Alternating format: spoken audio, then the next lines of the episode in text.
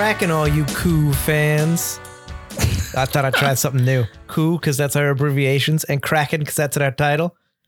Yeah, all right, that works. Yeah, I did it. Get ready for merch coming soon. What's cracking, all you Koo fans? So who are you? Welcome to Kraken One Open with Mike. and Elise. And so I'm Mike. And I'm Elise. Everybody understood when I I, said I was Mike. By process of elimination, you were Elise. We didn't need that. Well, fine. I'll just. Do you do you even need me? Should I just go? I mean, I don't know nothing about the beer. It's just going to be a lot of uh, can description, but said really slow to to, to keep time. well, it's a good thing I happen to know a lot about this beer. This can is. This week, we are coming to you with Wet the Beak from Hull's Brewing Company, uh, which is located in New Haven, Connecticut. So, this brewery's history actually goes back to 1872 when Colonel William Hull established the Hull Brewing Company, nicknamed Hull's. Hmm. And the brewing was actually nonstop until Prohibition hit in 1920. And most breweries shut down at this time, but Hull's got creative. And from 1920 to 1933, they were actually able to stay in business by producing ice and non alcoholic malt beverages, Those clever sons of bitches. right? And after the repeal of Prohibition in 1933, the Hull Brewing Company moved its entire operation to the old Fresenius Brewery, which was also located in New Haven. Fresenius, huh? That's how it's spelled. I like it. I like it. In fact, New Haven actually had 28 breweries before 1900, which is kind of crazy. Uh, you think there's too many breweries around now? but Hull's was the last man standing when they hit their 100 year anniversary back in 1972. Hmm. um, by this point, Hull's was pretty much the beer in Connecticut. Like if you went to a bar and wanted beer on draft, it was going to be Hull's export lager. Uh, Hull's was producing 4.5 million gallons of beer and ale per year for Connecticut. And according to the Hartford Courant, that translates to roughly 12 pints for every man, woman, and child in the state. Sounds about right. Interesting statistic. Unfortunately, they only stayed in business for five more years after their landmark anniversary, closing the doors in 1977. Did it say why? There was apparently a nasty rumor in the 70s that the water Hull's drew out of the ground on Congress Avenue was tainted by formaldehyde leaching from a nearby cemetery. But that's just slander. Um, in reality, Hull's closed because their prices were being seriously undercut by bigger names like Anheuser-Busch. And not just that, these big breweries would come into bars and offer to like install new draft systems for them in exchange for an exclusive contract. of course, of course. That's so some shady shit, yo. Right? Uh, so thankfully, after some 40 some odd years, another New Haven resident with a passion for beer decided to bring Hull's back to life in 2018, starting with their traditional export lager and actually using the original recipe for it as well.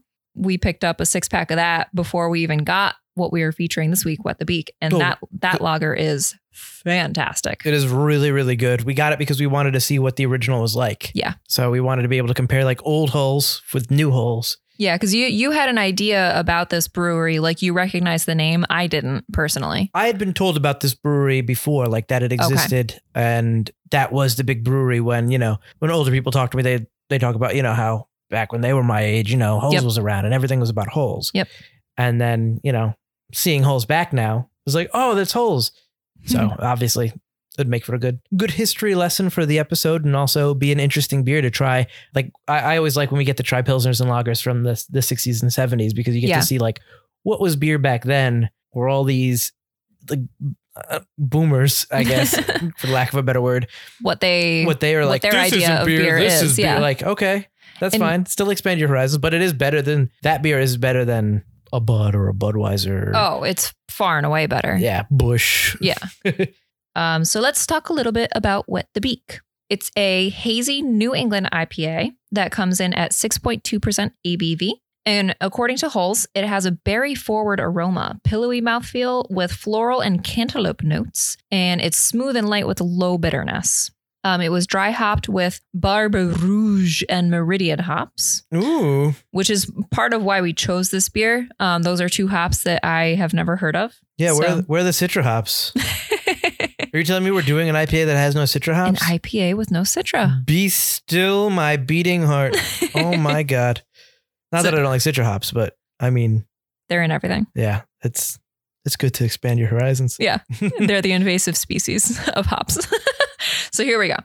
Uh, Meridian hops were actually kind of a happy accident when in 2011, a field that was meant to be Columbia hops actually turned out to be a completely different hop by the time it was harvested in 2012. After genetic testing confirmed that it was not Columbia, they pushed forward with growing it to evaluate it for disease resistance and consistent character. And it was released in 2015 for use by other brewers. So, So- they planted a hop not knowing what that hop was going to be. they thought it was going to be Columbia, but apparently they got it from an unreliable source. Uh, I don't know. Who uh, accidentally made a new strain? I Uh, guess. yep. Okay. Um, so Meridian is considered a top note hop that works really well in saisons, uh, wit beer, or farmhouse styles. But when it's combined with more aggressive hops in IPAs, it serves to brighten up the the flavors of the beer. No, I was going to say at first I was getting a little scared. I was like, oh, Yeah, no, this is not you're a listing the beers I'm not. this is not a saison beer. And Meridian hops deliver a mix of tropical, berry, and citrus fruitiness with a hint of spearmint, which I thought was very interesting, Hmm. I do love me spearmint. right? Um, and then the Barbe Rouge hops were developed in Alsace, France. I, I don't know how to say that. Alsace. Alsace. L S A C E. Alsace, like Alsace Lorraine. Yeah, sure. All right. Um, and this aroma variety is all over the place. Buckle up. We've got berry flavors of red currant, strawberry, and raspberry, and zesty citrus flavors of orange, lime, and kumquat. oh, I love me some kumquat. But it's surprisingly versatile. Um, these hops are well suited for American IPAs, New England IPAs, pale ales, and even pilsners. Hmm. So I think we've got a pretty interesting one on our on our hands. What do you say we uh, crack it open? yes, please.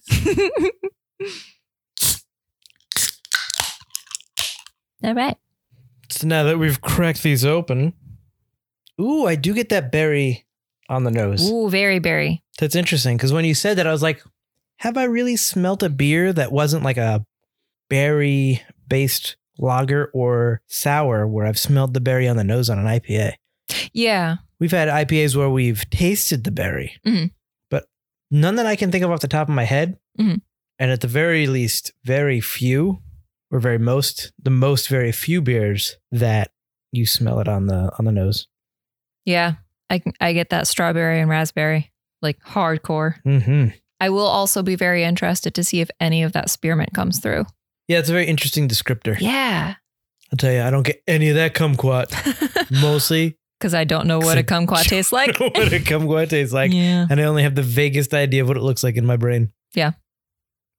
Holy carbonation. Wow, it is light bitter. Yeah. There's almost Oh, no bitterness to this IPA. Good. Ooh, I get a little bit of the spearmint on the back the back end. Do you really? Mm-hmm. I get all that berry right up right up front. Oh, the berry is the berry is strong with this one. Yeah. I wonder on a random side note what wet the beak means. Like It's just To a, them. It's just a saying. Yeah. wet my beak. Yeah. But if it has any significance for them because they they have another one called the Hill which refers to their the original location of the brewery. Which we've had the hill. Mhm. This is definitely better than the hill. This is excellent. It's so interesting. Yeah, I really get that spearmint off the back end. I get this like refreshing, cool taste that I feel like that's got to be the spearmint, or else it's just or in it's my in brain your head. because yeah, we'll see if I get that at any point. that's the thing with our tasting notes is like a lot of the times like because we do it after you describe the beer, a lot of it's in my brain. Mhm. I'm almost wondering if we should do no, because then you can't teach us about the like, and you've done the notes beforehand, so it's tough. Yeah. We'd I have to record in we should- multiple segments. If we should go separately to a liquor store, buy beer from past episodes, hmm and not even liquor store, breweries, wherever we got it or want to get. We choose a random one, but it has to have been from a past episode. Okay. We give it to each other, and that episode is us trying to describe the beer And see if it's accurate. and see if it's what we had been so sure it tasted like and smelled like when we initially did it. Now that we don't remember the tasting notes, I don't know what beer it is. That would be an interesting experiment. Like maybe do that for one episode instead of the pop culture stuff. See if it, Mhm. we could do that. Taste test. Mm-hmm. Mm-hmm. Mm-hmm. Yeah. Yeah. but yeah, this this the carbonation in this beer is also very interesting. And the foam is like it reminds me of well, when we poured them for the pictures, Mhm. it looked like a cartoon.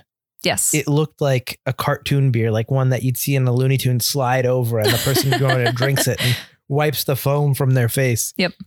Like even now, I've had about a quarter of it and there's still There's still foam foam. on yeah. Which and a little bit of sediment. Yep. Which I got a lot of sediment on. I got some big boy chunks on the bottom of they mine. did say it was hazy. Oh man, weird. I don't mind sediment.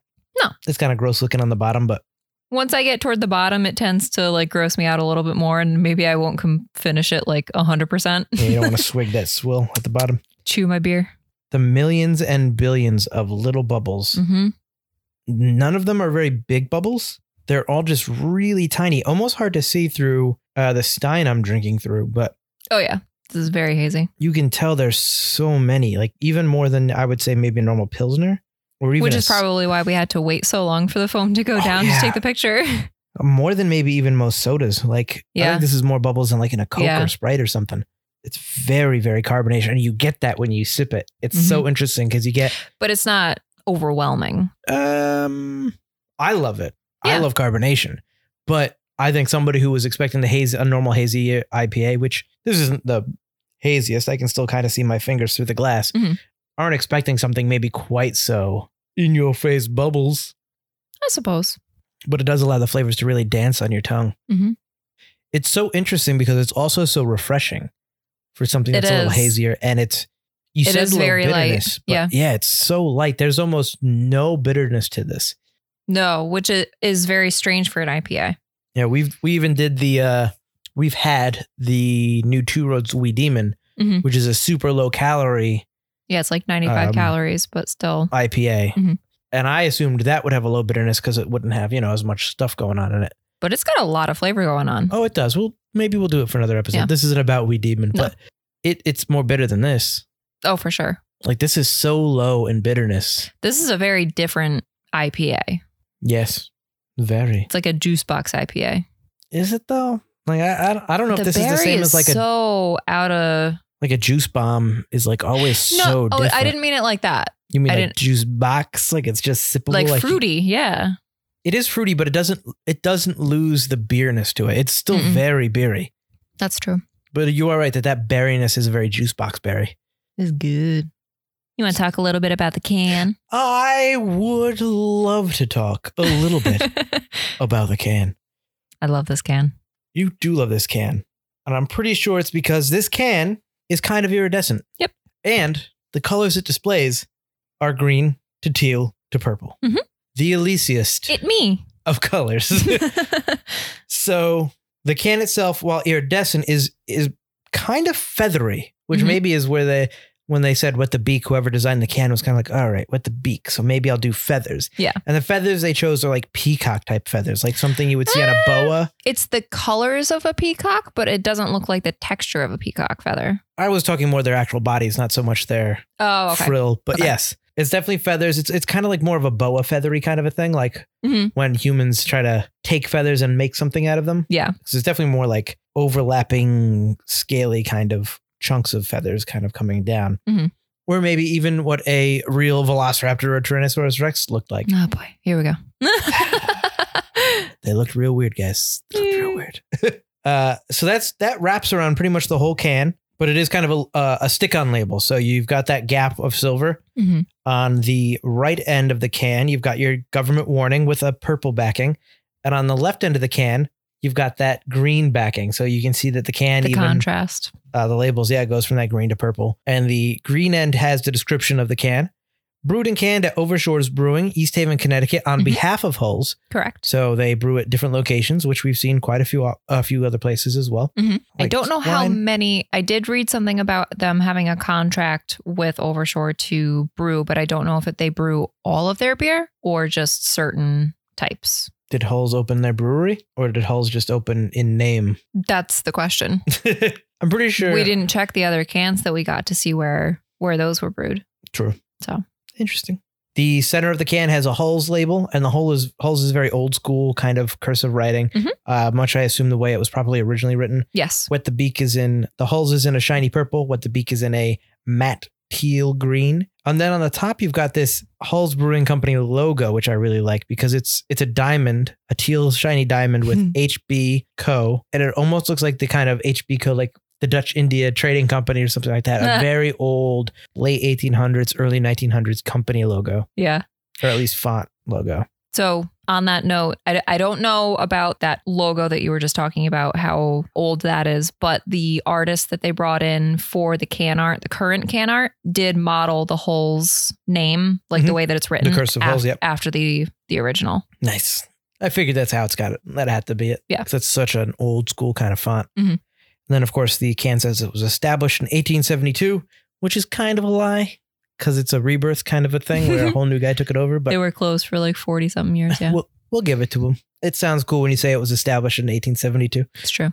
So, yeah, that's the can. Go looking for it in your uh, local grocery store or your local uh, yeah, grocery store, liquor store, if you can, if you're from around the Southern Connecticut area. Yep. Like we are. It's a little bit of history, which is nice. Definitely sticks out on the shelf. But yeah, that berry nose and that light IPA. If you're looking for an IPA to maybe introduce somebody to IPAs, or you're going to a Mhm. party and you want to bring an IPA, but you know there's a lot of people there who kind of are Who may not like I. not huge fans of IPAs, you can bring some of these, and they should be okay with it, especially in like a party setting where you settle. At least you settle for good beer and not like Yeah. Anheuser Busch crap beer. But uh, that's so interesting. Super carbonated, low bitter, berry Very. forward. That no bitterness is what's gonna, I think, let but people not. who don't like IPAs it's not drink them. sweet. No, it's not. It's not a juice bomb, which is No. why I got kind of confused when you said juice box. It's got hints of berry on the nose when you sip it. So you you drink it, you breathe through your nose, and you're gonna suddenly taste all those berry flavors that were there. Mm-hmm. Other than that, it does have a, a nice beer flavor. It tastes lighter. Yeah, it it's not extremely malty. I would say. No. And despite being somewhat hazy, I would say on my own personal haze scale, it's about a 50% on the haze scale because I can see not just Shadows. I always try to put my hand against a hazy IPA to see how hazy it is. It's not Mhm. just shadows. I can see kind of the pinks of my fingers a little bit. It's not the haziest, a little bit of sediment on the bottom. So if that turns you off, I'm sorry. but again, how long have we been talking about this beer? 10 minutes now? Yeah. I still got I still got a foam head on this bad boy. it's true. And I'm halfway done now. Over halfway done. Yeah, they don't usually stick around that long. Yeah, it's crazy. I really enjoy this carbonation. I really Mhm. enjoy all the little bubbles dancing on my tongue. I don't need them in a beer. It's not like something I look for. and I don't grade a beer lower no, for it. but it's definitely enjoyable. it's so. I was not expecting this many bubbles. I do hope we can get more of this. We we got the last two individual cans that were left at the at the liquor store. We did. Hopefully, we can grab more at some point. It does have. I will say it does have a little bit of an alcohol taste when you get a little bit further into it, as it kind of gets a little warmer. A little bit. But the flavors are good enough for me to see past that. And if I wasn't talking about this beer as much, I'd have been drinking it faster. It's not true. You'd be point. finished with it. Yeah. because that berry flavor is really strong at that start when it's Mhm. colder. Yeah, not bad. Very good. But, but uh, a very different. Like I wouldn't be able to compare this to the export lager. mm, it's tough to compare to the export lager. But if I was at, if I was at the liquor store, I'd get the export lager over this because the export lager is the perfect pizza lager. Yes, It is so good. It is so flavorful without being overpowering that's something that you and can not grab tasting cheap. anytime, and it will like satisfy you. Yeah. And they come in 12 ounce cans, which is nice. I mean, I, I like getting a pint for stuff like this where it's Mhm. super flavorful and there's so many interesting ingredients. But in a light Pilsner, where I can just go through them, the low alcohol content, and I can drink maybe two of them and get a little bit more than a pint, but also choose to only drink a 12 ounce if I want while I'm eating. Yeah. The, the export lager is probably, I mean, there's other lagers I like out there. hmm Like beer by Tri- Tribus is really good. Yes. So Uh, is the lager from Thimble Island. Thimble Island's lager is good, but that Hull's export lager is really good It's so well. good. Yeah. Super crushable. That's Yeah. that's I can see that's gonna be something that we're gonna have like stocked in the fridge to the summer Yep, And something I'm going to be bringing to like, parties. parties and stuff like that. Like my brother doesn't like IPAs. but he'll love that. He'll love that. Yeah, Yeah. for sure. Mhm. It'll probably be the only lager if I see on draft when we go to restaurants that I'll probably buy. If I if like it's food time. when we are able to go back to restaurants. I will say though, um, for having reopened in January 2018, I can't recall seeing this on draft at uh, restaurants pre-apocalypse. uh, it might be available in some New Haven restaurants. Yeah. um, more than we go to. We don't frequent them as often. New Haven is our close big city. For those of you who are not Connecticut residents, New Yeah. Haven is probably the biggest city in Connecticut. Certainly the most popular city in Connecticut. Yeah. Which is why we tend to shy away from it because parking is such a hassle. Yeah. There's some great restaurants in it though, especially around the Yale area. Yep. Uh, I'm sure everyone knows Yale. So, Yale is located in New Haven, Connecticut. and we kind of set the bar as in terms of pizza goes with Sally and Pepe and I mean, yeah, New Haven pizza is tops. Yep. Plus Zuppardi's. The party, Which is technically West Haven, but it's another haven, so it's always considered like it's always listed with New Haven pizzas though. So Yeah. because it's so it's like five minutes it's away. so good. It's 5 minutes away from us, which is dangerously good.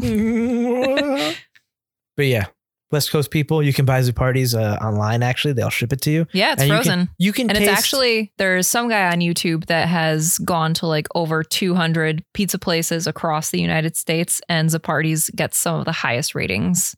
well, Zuppardi's is almost always listed. They're know, tops in terms of tops. frozen for him, but they get very high ratings, like uh even against Sally's and Pepe's and like the you know the normally the biggest one, ones. the ones to beat. Yeah, Oh yeah, Zuppardi's also often gets listed within that top 10 Mhm. in the the country or even in the world list. Sometimes it drops off. Sometimes it gets back up there. But yeah. yeah, So we're very lucky to have it right next at door. our disposal. yeah, New Haven and Brooklyn, which we're also kind of close to Brooklyn. Close enough. So- yeah. But those are those are the pizza capitals of the world, which Mhm. we're lucky enough to be real close by. Which is why we would drink them with a Hull's lager. Haha. Uh, see how I brought it back? Yeah. but anyway, this is not back. Hull's export lager. This is Hull's Wet the Beak, which is also really good. Which Very, very interesting. Very as drinkable. it warms up, this is a very drinkable IPA in the Mhm. summertime because it's not overly bitter. It's not going to dry you out. It's going to No. be it's going to be a refreshing IPA, which is nice to have as we get warmer. Mhm. And that's all we have to say And about that's that. what we got. So uh, I think it's time to go over maybe some pop culture news and reviews. I know you've got some stuff. What you got? Well, I am very excited to be able to talk about The Hunger Games, um, a series which I have loved for a very long time. But obviously, there hasn't been too much going on news wise since Mockingjay Part 2 was in theaters um, back in 2015. I didn't realize it was that long ago Can I tell you why there's not much news? because there hasn't been much. And that's what I'm getting to. The last few Hunger Games have sucked. Mockingjay was not great. But with Suzanne Collins working on a prequel novel, which will be called The Ballad of Songbirds and Snakes, uh, which is That's set to be released Very next Game month. of Thrones title. Mhm. Um, it was just announced yesterday, Tuesday, when we're recording this, that the book will also have its own movie with Francis Lawrence returning to direct and with Suzanne Collins helping to adapt the script with one of the Catching Fire screenwriters. So that part I'm psyched about. Catching Fire, well, I can't really choose between Catching Fire and the first Hunger Games as far as movies go. They were both really good. Mockingjay was a, an excellent book, but like I said, it re- it really didn't need to be broken up into two movies. That was just like a cash grab. Overall, I would say that the books are better than the movie version, but that's usually the case anyway. Um, so the the Ballad of Songbirds and Snakes is going to be set 64 years before the events of the first Hunger Games book. So we won't be seeing Jennifer Lawrence or Josh Hutcherson again, but we will get to see Donald Sutherland's character, President Snow, um, because the story revolves around Snow at age 18 when he's chosen to be a mentor in the 10th annual Hunger Games. But Damn, I was gonna say we can get Kiefer. Oh, does Kiefer have a son who wants to be an actor? um, but elation turns to disdain when he realizes that the game tribute he's assigned to is from District 12. Dun dun dun. And that's from Entertainment Weekly. But yeah, because the news just broke yesterday, I couldn't even find like speculation as to who they're going to get to play a younger Snow. I personally can't even think of anyone appropriate since we don't really know the character yet. We only know him as President Snow, age 80. um, so maybe once the book comes out, I'll be able to make my predictions if there aren't already rumors swirling by that point. I'm too old at this point to know any good 18 year olds who could be in it. Well, if he's if the character's 18, you know it's going to be a 20 something playing it anyway. It's true. Timothy Chalamet, he plays everything now. I do like the cover. The cover. I'm looking at the cover art right now. of The book. Yep. It's like an old school. It almost looks like a very old school Mockingjay, like a, a Mockingjay that is before things got real regalish. Mhm. But I like that. Fun fact about Francis Lawrence, you know what his first direct full feature length directing gig was? What was it? Constantine Really? from 2005, Nice. starring Keanu Reeves, which is also an episode that we did for Forgotten Cinema. Plug, plug, plug. Right? Shameless plug, but it did teach him a lot about making films and stuff like that oh, for sure. because it, it got him started to learn how to handle big movie stars because he worked with Keanu Reeves first, who was like a very easy working Oh, celebrity, well known to be like an easy working guy, like Yeah. an easy guy to get along with. Mhm. And then he kind of went from there and he got to start in music videos, which you can kind of see and definitely see in Constantine and Yeah, even see in stuff very like Water for stylized. Elephants and then Mhm. The Hunger Games as well. You see a lot of that. Yeah, that very crisp picture, those colors that really pop. Mhm. It's all kind of right there. So, yeah, Ballad of Songbirds and Snakes. The book is set to be released on May 19th, and the movie will follow eventually. Right now, it's it's just marked as in production on IMDb. Nothing, no dates, no cast, no nothing. nice. Yeah. And that's what I got. What do you got? I got two different news snippets, yo. Oh, You- oh, and, snap. and a review as well, which you can kind of chime in on. Well, I think we both had the review, kind of for Mm. once. Uh, So the first is that Netflix has acquired the the movie rights to Enola Holmes, which is going to star Millie Bobby Brown and Henry Cavill. okay. So Enola Holmes is a series of books based on uh, from Nancy Springer and their Edgar Award winning book series. Enola Holmes is about Sherlock Holmes' younger sister, her younger teenage sister, Hmm. his younger teenage sister. So it's Sherlock and uh, the official plot synopsis is Enola Holmes tells the story of Sherlock and Mycroft Holmes, rebellious teen sister Enola, a gifted super sleuth in her own right who often outsmarts her brilliant siblings. When her mother mysteriously disappears on her 16th birthday, Enola seeks help from her older brothers, but soon realizing they're less interested in solving the case than in packing her off to finishing school, Enola does the only thing a smart, resourceful, and fearless young 1880s woman can do. She runs away to London to find herself. is it because Oh, I'm not done. There's another paragraph. Uh, go ahead. is it because Enola is alone? In Latin? No, backwards. Oh, shit. Ugh, now I hate it. Ah, so fucking lame. All right. Meeting a cast of memorable characters along the way, Enola's caught in the middle of a conspiracy that could alter the course of political history. Enola Holmes puts a dynamic new female twist on the world's greatest detective and his brilliant family. The more I read that, which I did I did like the idea at first, now I hate it. And you just kind of glossed over the official synopsis and went right to the people's description of the movie. Uh, First of all, these books were already written 100 years ago. You cannot all of a sudden have a sister who's smarter than Sherlock Holmes and Mycroft. yeah, this sounds like fan fiction brought to. yeah, that's just dumb. Because, first of all, if Sherlock is ridiculously smart Mhm. and Mycroft is supposed to be smarter than Sherlock to the point where he's essentially on another plane of existence and is just like not human, Mhm. then it would go to like Enola can't exist. I'm sorry.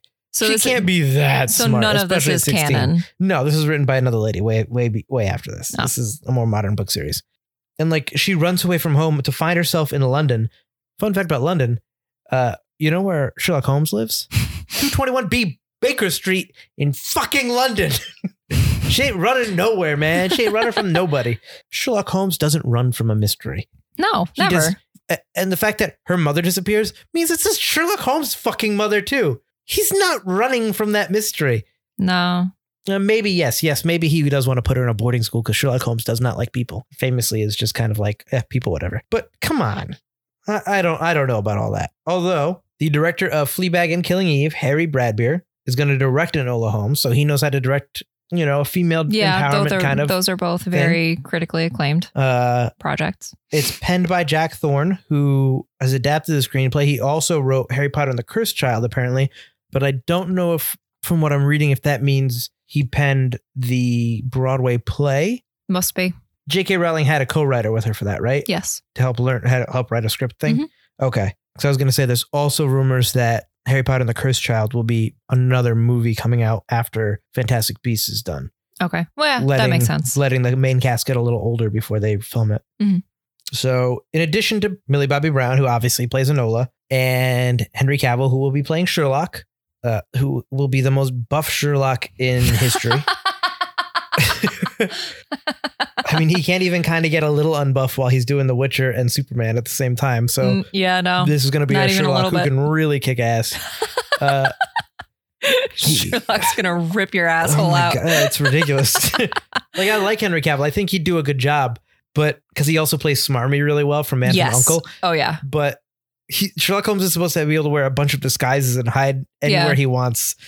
And instead, you're gonna get this six It's foot four such- muscle bound, like the handsomest guy in the world, like hiding somewhere and being like, "Yeah, no, no, I'm totally. I work on this boat." It's gonna be such a departure from RDJ.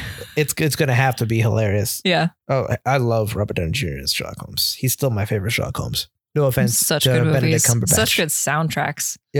Uh, the cast is also going to include, and this gives me a little bit more hope for it because that plot description is so fe- all female Ghostbusters. It's making me mad. uh, Helena Bonham Carter, who I love. I think she's fantastic. Yep. Sam Claflin, who I also really like. Ooh, he was in from Hunger, Games. and is the only reason I like Hunger Games It's true. too. You loved Finnick. Uh, he is really good actor. I think I'm shocked he didn't do more after that movie. Me too. That's how bad the he Hunger Games excellent. two and three and three part two is because he didn't get any jobs after that. Catching Fire was really good. It was Mockingjay that was not good. Mockingjay hmm. is garbage. Catching Fire's okay. The original Hunger Games is actually pretty good and made me excited for the next two, which were garbage. And then I had no interest to ever read those books. But the books are so good. I've Doesn't read them matter. literally like three times at least. And like that would be Listen, listen, count your Hunger blessings. Games rivals. At some point, I do really want to wa- uh, read Harry Potter. So count your blessings that that's good. okay, fine. But Hunger Games is not good. I can't. I The would not be so able bad. to tell you how many times I read Harry Potter. I've read the Golden Compass multiple times, and the whole Hunger Games series. I would say at least three times. I will absolutely be reading Harry Potter at some point. I will maybe read Golden Compass, depending on when and if I ever get back to the HBO show and finish that, Yeah. depending how good it is. I'm going to tell you right up front right now, unless something goes horribly wrong with like a nuclear explosion and books are all I have left to read, I will probably never read the Hunger Games. Oh, I'm sad for you then. It, it was, it was not the lovey-dovey love story that they made it out to be. God, I don't even care about the lovey-dovey love story. That's not the worst part of the movie. The movie was the worst part of the movie. this isn't this isn't a, a, a podcast about why the movies are awful. All right, go go on. also starring Adeel Akhtar, Fiona Shaw. Who? I'm not saying it again because I feel like I said it right the first time, but I don't want to re-say it. Fiona Shaw, Frances De La Tour, Louis Partridge or Louis Partridge, and Burn Gorman. Uh, there's no word when it'll premiere on Netflix. I did read a while ago, although I don't remember when, that they were doing something about this story. I don't know if it's already filmed or not. It's interesting. I'm not sure. But it's interesting to note that both Millie Bobby Brown, who's obviously plays Eleven on Stranger Things, Mhm. and Henry Cavill, who is now The Witcher, Yep. in The Witcher, are now doing another movie for Netflix. Oh yeah, I'm I'm sure they have some kind of contract going on. Yeah, but this is made by, and this is interesting. It's a legendary picture, a legendary entertainment picture. Oh, And. Legendary does a lot of films, don't they do a lot of horror? not so much horror, but they do a lot of big event movies. They do a lot of superhero movies. They do a lot of well, superhero like movies. They do like Godzilla. They do all Mhm. those kind of big kind of movies. So it's very interesting Okay. that somebody like Legendary would now be doing something on Netflix. Yeah. And I think that's also telling that maybe the theater industry is going to be ending soon. Mm, well, So either way, very blame interesting the news. Ronas. I will absolutely watch this because I love Sherlock Holmes. Mhm. I just don't love the fact that that's like let's get a girl in here as a main character and make her smarter than these characters that have existed for 100 years. Yeah, It's you can't very you can't just make something exist like just because it's yeah. It's the same as if they made Enola uh, a 15 year old boy. yeah Like, no it's it's just- just, it's adding something on. to the story that wasn't there before and for your own benefit. Yeah. Why do you have to make them all of a sudden smarter than the main characters? You know, That doesn't make sense. you can have Superboy and a Superman story to Mm-hmm. to play on Henry Cavill's Superman character. And he doesn't have to be more powerful than Superman. He's an interesting character in his own right because now he's got these teenager problems, but all these powers. Mhm. She doesn't have to be smarter than Sherlock Holmes. She can be developing. She can be very smart as well. yeah Maybe even someone that would equal Mycroft or Sherlock at some point when she grew up. Mhm. But her teenage teenagerness kind of gets in the way a little bit, and she's got to overcome that. Like yeah. the fact that you're making her so superpowered at a young age and more superpowered than these people that have It takes away from the original story. yeah, I don't. I don't like that. It's like when you do King Arthur movie stories, spinoffs as well, Mhm. and King Arthur is no longer the best character. Established mythology should not be messed with. No, I agree. But you can play in those worlds, I'm sure. That's fine. My next bit of news is a little less negative. Yay. uh, so a new Star Wars series is in the works at Disney Plus from Russian Dolls, Leslie Headland. Ooh. And anybody who has listened to this podcast before knows that we love Russian Dolls. Yeah. It was a fantastic show on Netflix. so good. It was so interesting. It's going to be a female led Star Wars series. There's not a lot of word yet what it's going to be about. Okay. Only she's going to be the, I don't know if she's going to be the showrunner, but she's going to be the creator of the show. And according to Variety, it will be a female centric series that takes place in a different part of the Star Wars timeline than other projects. Hmm. So that's very interesting as well. So does it take place after uh, Rise of Skywalker, the latest Star Wars movie? Do we get to see the future of the Star Wars universe? Are we going to go back in time to see more of maybe the Old Republic or the prequel series? Or they're doing now like the Golden Age of the Republic book series and cartoons and comic books.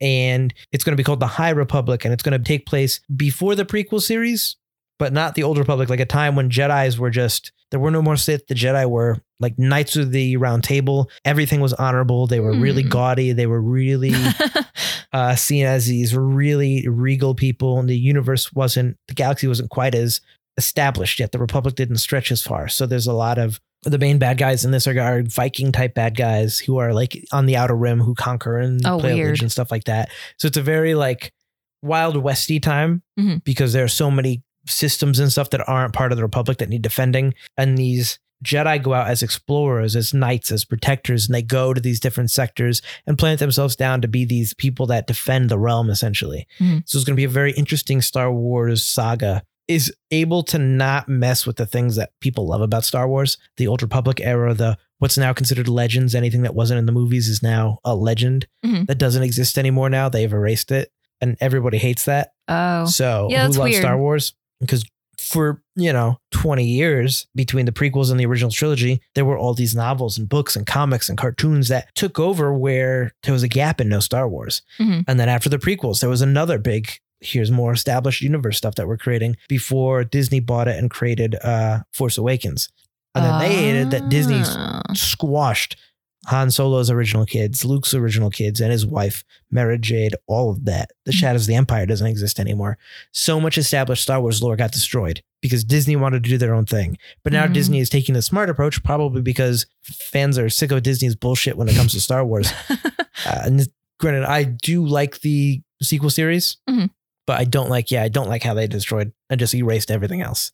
So now they're dealing with a timeline that has never really been explored that much Mhm. that they can do whatever they want with and not steamroller over things that all the fans like.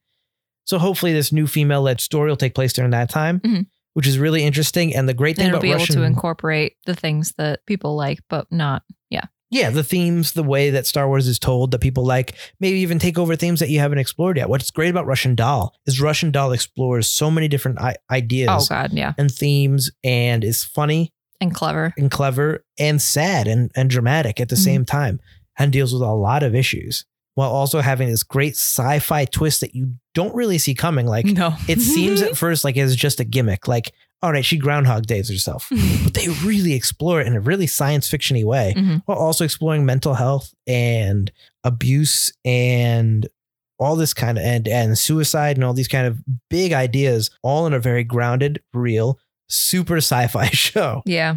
and I think that makes it for a great so, series. So good. She's really good, but the writing, the creation, the story, like those kind of ideas in a Star Wars story that completely does its own thing. Mhm. Very exciting. Uh, Like a female led series would be really interesting as well. It's a because again, anytime somebody somebody does like, oh, it's going to be a female led something, it's always in a way that's supposed to trounce established things that traditionally had males as the roles. That's what gets people mad is because you're trying to steamroll over something else. Yeah. But when you're blazing a new trail, that's more interesting and something that everyone can get behind. Mhm. And I think that this female led Star Wars story is something that can really be something that takes off for both female and males and establishes like some new great female heroes. Yeah, we, ju- don't we have just to be we need to get to a point where it doesn't have to be female led. It's just like the hero, whoever is best for the part, male or female, is the lead, and Yeah. it shouldn't make a difference. Well, I get that you want to look for females. Yeah. And I get that you want to have a female led thing, but usually it's to take over another character. Mhm. Or in Ghostbusters case, it's like we're just going to redo Ghostbusters with all females. This isn't redoing Star Wars. They're not all of a sudden recasting A New Hope. Mhm. They're same universe. Here's a bunch of lady Jedi's who are going to find somebody else. Yeah. And I'm sure there's going to be a couple of guys. You can't not have guys at all. No. But it, it's going to be a very That interesting series either. that blaze a new trail with new heroes. Yeah. For people to look up to, including for for males to look up to and young males, especially Mm-hmm. for Star Wars. And I think always have, having good female role models is very important for younger people. Mhm. Like when I was growing up, you know, I had Sarah Connor and Princess Leia, and there was uh, Supergirls in the Superman comics, and um, I don't even know who you're trying to think Oh, of, so don't look at and me. like Lois Lane and Superman as well was always very independent and smart and did her own thing and and didn't really need Superman. Mhm. So I think this is a very good show for that to be have these strong female characters as well. Star Wars has Ahsoka Tano now in the Clone Wars series, Mhm. which I don't watch a ton of, but I know she's a really strong, very popular character. So I'm glad Star Wars has more of those, as, as well as characters in uh, the new Mandalorian show that are strong female characters as well. Yeah. So that's what was pretty cool. So that's what I got in terms of news. nice. And now we have to do a review. Yeah. This is going to be a quick one, folks, because it wasn't that great. We tried to give it a chance. And okay. So uh, we're talking about Brew Brothers on Netflix, which Mike originally wanted to review for you guys. I had some interest in watching it. Um, but we we gave it a shot and if you like beer, You're gonna need a lot of it to get through to the get- show. yeah we we barely made it through the first episode it just It's just not good. It's not good. It's not very funny. it's not funny at all The jokes don't land. They're infantile at best. yeah At worst, they just don't land. They're not good.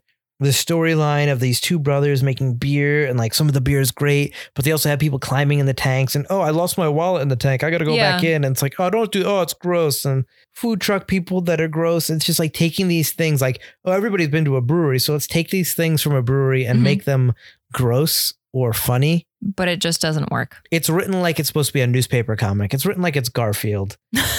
like just the lowest common denominator comedy, but Yeah. in like a live action series for adult, it's just not good.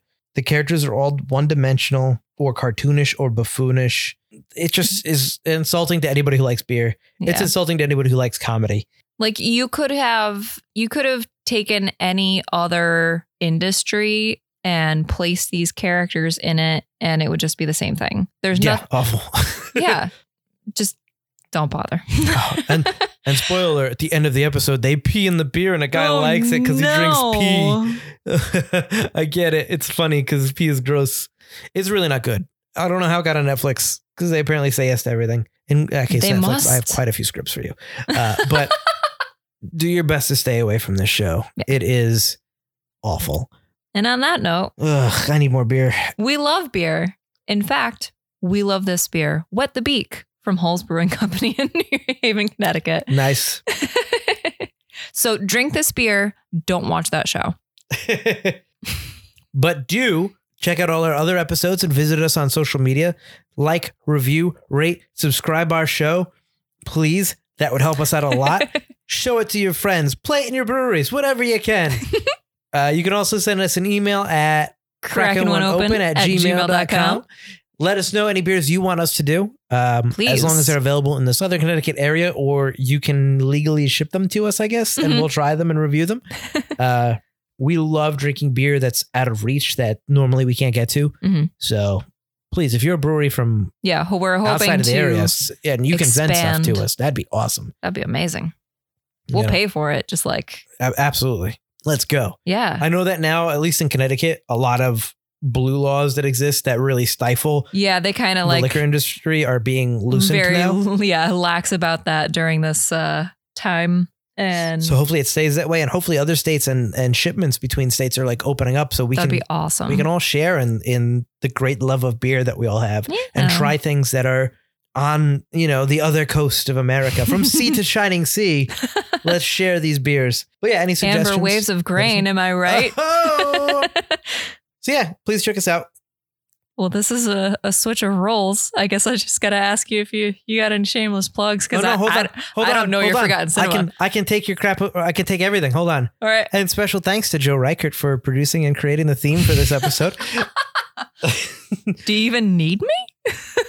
and uh, if you want to hear more from me, you can listen to my other podcasts I've got, Two Player Bros, that I do with my buddy Dave, where we go over all things video game related. We do a deep dive on a different video game every episode. Uh, if you're listening to this on a Wednesday, oh no, we're listening to this on a Thursday.